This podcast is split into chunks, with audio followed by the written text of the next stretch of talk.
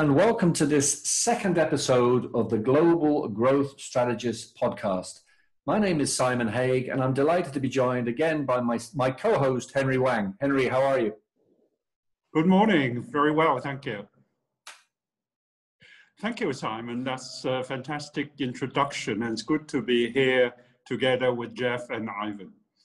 And overcoming COVID has incurred unprecedented human and economic costs globally.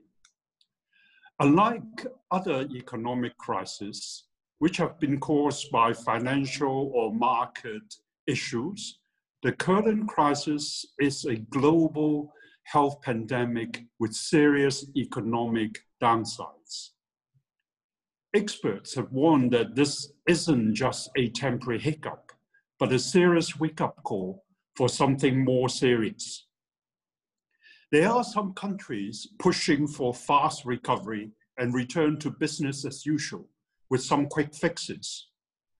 However, there are many strong drives from various global leaders to build back better with sustainable improvements.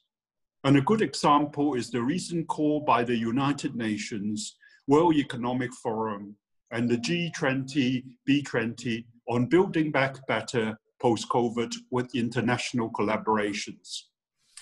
Thank you, Henry. And so geopolitically, this crisis has, from a medical research perspective at least, underlined the value of the huge value of global collaboration. We're witnessing the development and adaptation of life-saving technologies and massive research into treatments. We're experiencing perhaps not seen before, certainly at least the 1980s AIDS crisis, the sharing of scientific journals, genome sequencing data and clinical trials, bringing together thousands of scientists, medics, companies, and researchers globally. To facilitate greater global collaboration and understanding, Henry and I are conducting a series of global podcasts with distinguished international thought leaders from both the East and the West. These thought leaders will be discussing key topical issues, including healthcare, youth, innovation, climate change, media, leadership, and more. We hope that these open exchanges of views and from international thought leaders from both the West and the East should help foster greater international understanding and cooperation. We're delighted that all episodes will be featured on all leading podcast channels, YouTube, social media, and more. Thank you, Simon. I'd like to welcome Dr. Ivan Matel, who's a very good friend of mine, and he's very distinguished globally. Ivan, it is wonderful that you have been awarded the title of Senior Partner Emeritus in the Boston Consulting Group, which is a world-famous consulting organization. The audience and our listener will be very interested in an overview of your distinguished career. Ivan. Okay, thank you very much. Yes, I joined BCG, the London office, back in 1987. Then I developed a career in BCG, and for the last 15 years I was playing different roles in the energy practice, first as a European leader, then as global leader, and finally as vice chairman energy for BCG, and developed also a lot of international partnerships with institutions like the International Energy Forum, World Petroleum Council, International Gas Union, Energy Access Platform, and many others. No? Finally, in December 2018, I retired from BCG and was appointed Senior Partner Emeritus. And now I'm developing a portfolio of activities as a board member in different energy companies or advisory board in two technical centers here in the Basque Country, and also the advisory board of some funds investing in energy transition. Thank you, Ivan. That's very impressive. And I'm sure you've been really active in retirement, and really well done, and congratulations on being appointed as the chairman of the Orkestra Basque Institute of Competitiveness, which is very famous. Maybe you can share with us some of your key activities. Yes, this is something I am really proud of, being appointed chairman of Orkestra. We are an institute that we are probably worldwide leaders in sustainable regional competitiveness. And our goal is to generate knowledge about how the different regions can become more competitive from a social, economic, and environmental point of view, and increase the well-being of the society as a result. Within Orkestra, we have five labs, one on public policy institutions, another one on enterprise, another one on digital economy, another one on well-being, and finally one in energy. And we have partnerships with organizations like OCDE, the European Union, and we have something that is very interesting, is a barometer of the regional competitiveness of the different regions across Europe. There is also a business case from Harvard Business School that describes the impact of Orkestra in the competitiveness of the Basque Country. Wow, that's really impressive. So from where you're sitting, how do you see technology institutions globally seizing the initiative for change through international collaborations, especially post-COVID? Yeah, I think that's a very relevant topic. I think there are two trends. The first one is that innovation is becoming global in the sense that the innovation centers used to be in Europe or in the US, and now they are moving east. Now we have a lot of technology developments across Asia, China, Southeast Asia, and the different places. And the second thing is that innovation is moving more and more toward an innovation based on ecosystems. So in that context, that implies a more important role of the international collaboration between technology centers, allowing the tech institutions to team across the globe and co-innovating. No? I think the world is becoming more and more multipolar, and tech institutions should lead that evolution. Wow. Thanks, Ivan. That was fascinating. And next up, we have Jeff Caselden, who is a good friend of mine. We work together here in Ireland. Jeff is co-founder and principal at Caselden Consulting. He's a director at Aspire Consulting Group and also former general manager head of Amazon here in Ireland. Welcome, Jeff. It's good to see you again. Thanks for inviting me. Happy to join you all today. You're welcome. And so, similar to Ivan, maybe if you can just start off by giving us a brief overview of you, your career, and what you concentrate on today. Yeah, sure. As you said, Simon, I'm the co-founder with my partner of Caselden Consulting. We're a Dublin-based consultancy that's small but mighty is the way we like to think of ourselves. We work with some of Europe's leading startups and some of its smallest ones, dealing with companies that are facing really rapid growth trajectories like we did at Amazon. The primary focus of our work is usually around coaching executives and emerging leaders and leading organizational transformation projects that are generally geared towards helping to create more sustainable, holistic, humanistic organizations. Prior to that, I spent about 18 years with Amazon. I joined that company back in 1999, not really having any idea what I was getting myself into at the time. It was a fantastic place to grow and to develop a huge array of skills. I was lucky enough during the last few years that I was there to lead the Dublin Development Center here in Ireland, and led that through about a 5x growth over about 3 years. So it's been fun to see what happens with a company that thinks a little bit differently, operates on a different kind of time scale than a lot of other places as well, and to see what kind of things you can take out of that and bring into other organizations.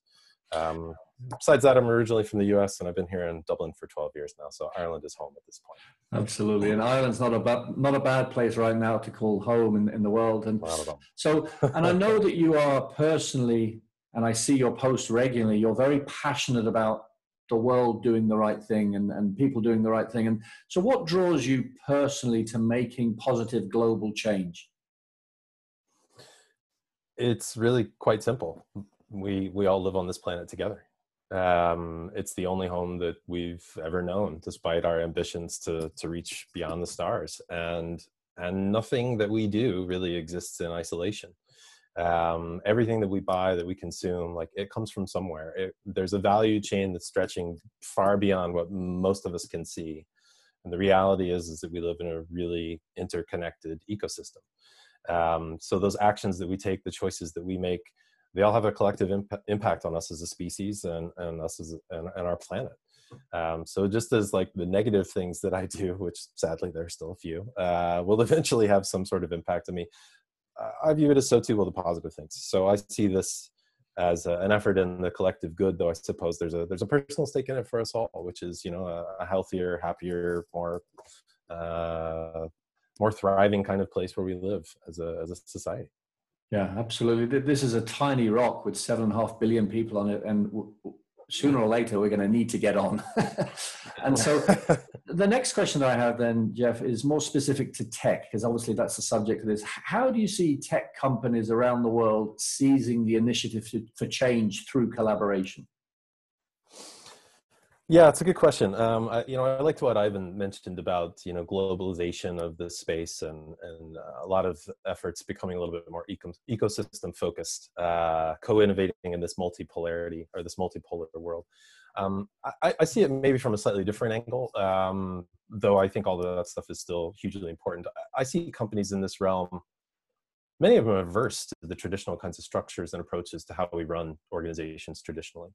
I think that there's certainly a tendency within some companies to create a much more collaborative, co-creative type of environment with really high levels of engagement that really help tap into that talent, those smarts, those ideas that exist within this place. It's less of the hierarchical command control type of structure that a lot of organizations have been built upon for decades. And I think there's also a little bit of a tendency towards some of these organizations becoming more agile in terms of how they operate. So they're more practiced at making quick changes, quick decisions, and engaging their people in that decision-making process. And I think COVID in a lot of ways has really has forced a lot of us to really rethink how we use technology as to collaborate across distance, and even like how we think about our work day. You know, there's a strong notion that I've been thinking about lately of this idea of like individualized kind of work that we do and collaborative work that we do. And the collaborative work, it makes sense for us to come together and work through mediums like we are here. For the independent work, there's a lot of stuff that if, you know, we do that when it makes sense for us, when we're at our peak, maybe that's a better kind of paradigm than what we're used to. So I think that there's a lot of things kind of happening right now that are pushing companies and how we work and organizations in general towards perhaps a much more productive sort of cycle than one that we've just kind of fallen into, thinking that the old way of doing things will carry on into the new. Exactly. No, thanks very much, Jeff. Yeah, and that's a very meaningful answer. And Ivan, looking ahead, what are your top 2 to 3 priorities for technological-led changes going forward? And what is the reason you see that these are important? I think there are 2 main priorities, and I think that COVID-19 has accelerated the need for implementing them. No? The first priority is the transition to a much more sustainable environment and sustainable economy. And that means that we need to develop new technologies in cleaner power generation, in cleaner mobility, beyond the electrical vehicle. I mean, there are other options to decarbonize mobility. And something that I believe is extremely important, who is energy efficiency. But also there are issues related with sustainable agriculture and food, and also circular economy.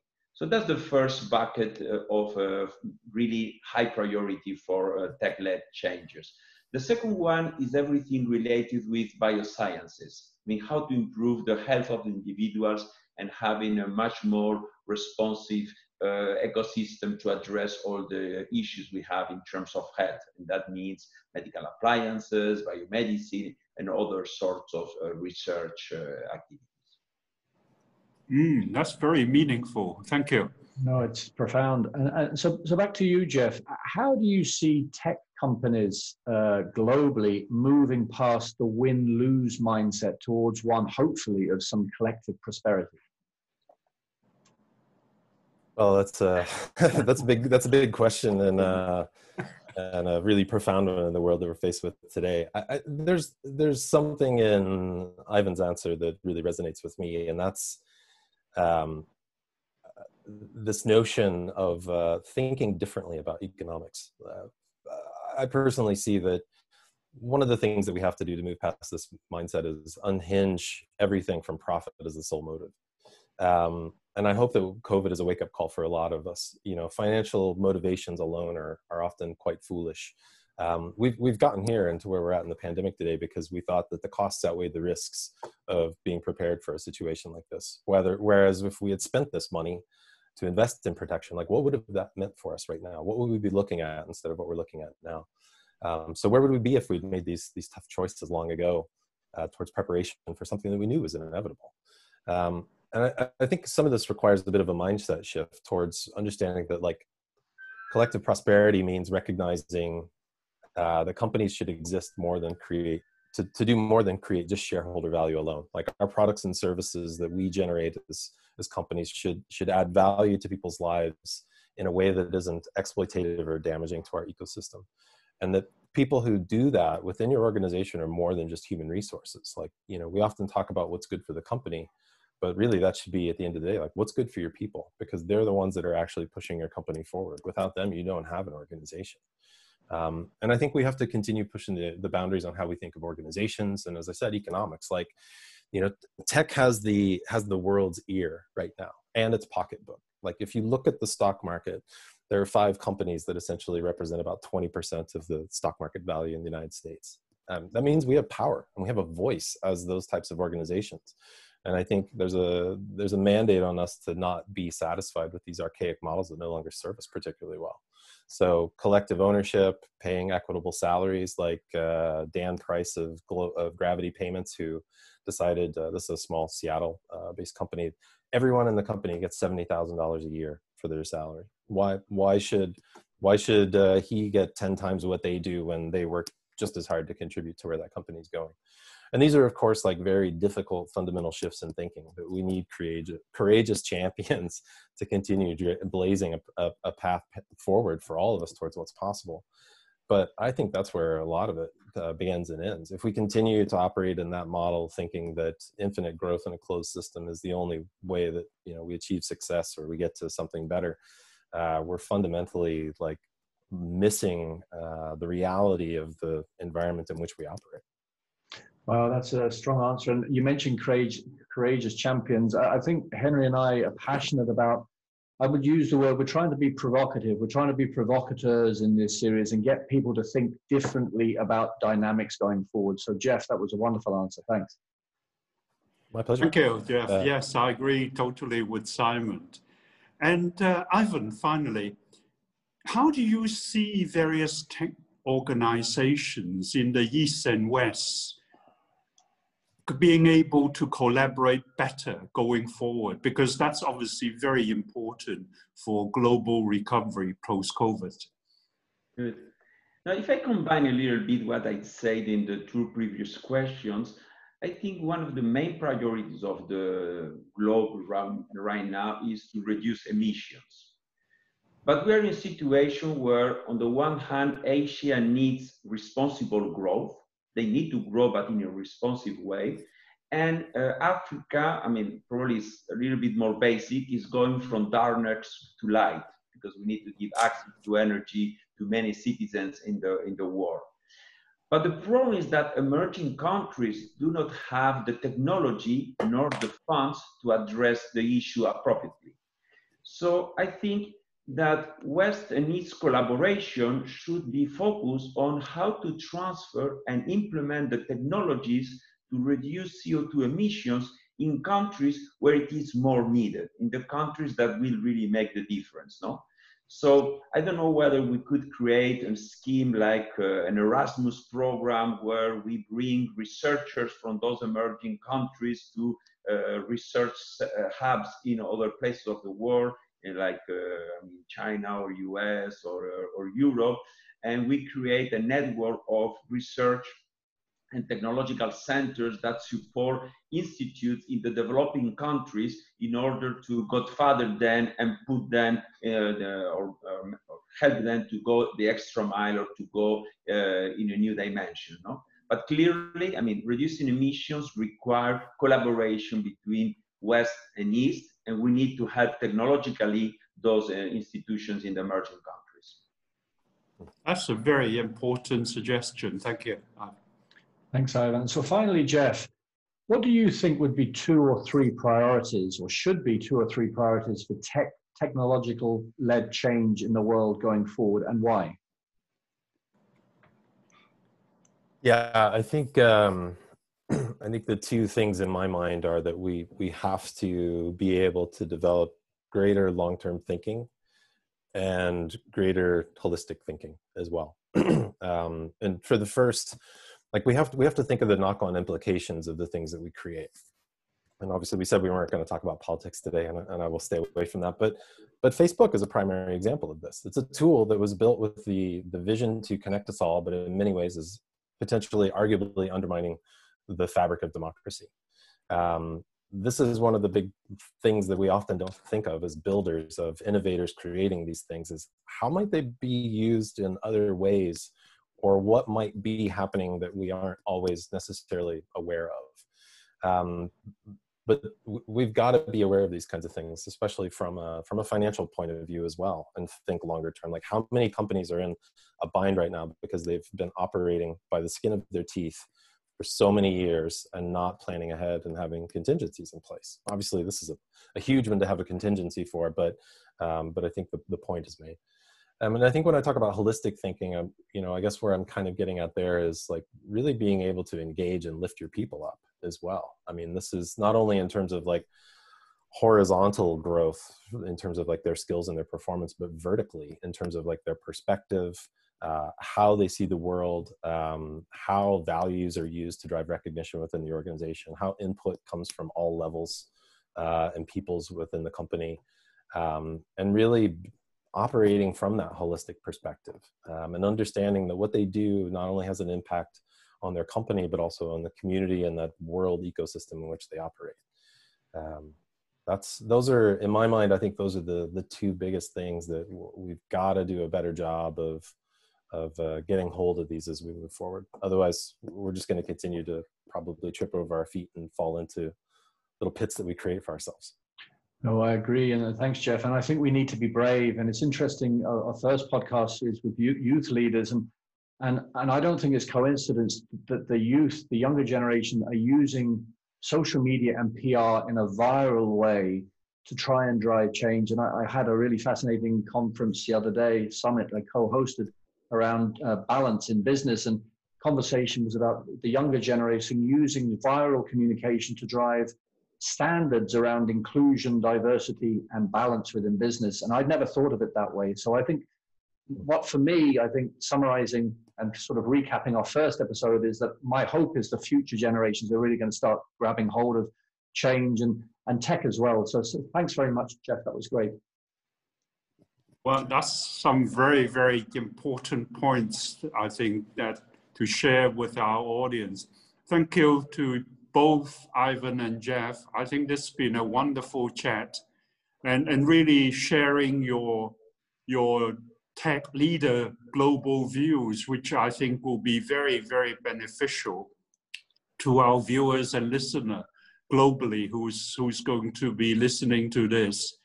And I hope this will contribute to the recovery post-COVID globally. So thank you very much. Thank you, and I'd like to reiterate, and from Henry and my perspective, this is about really getting people to think in these short soundbite podcasts. If we feel this is a groundbreaking podcast. We're bringing the West and the East together. We have some really exciting future guests, and we really hope that you, the listener or the viewer, get a chance to tune in and listen, and really appreciate and really, really listen to what's being said, and look out for further posts where we'll give further details about upcoming podcasts. So thanks very much. Thank you, everybody. Thank you. Yeah. Thank you. Thanks, guys. Yeah. Thanks very much. Thank you. Bye-bye. Thank you.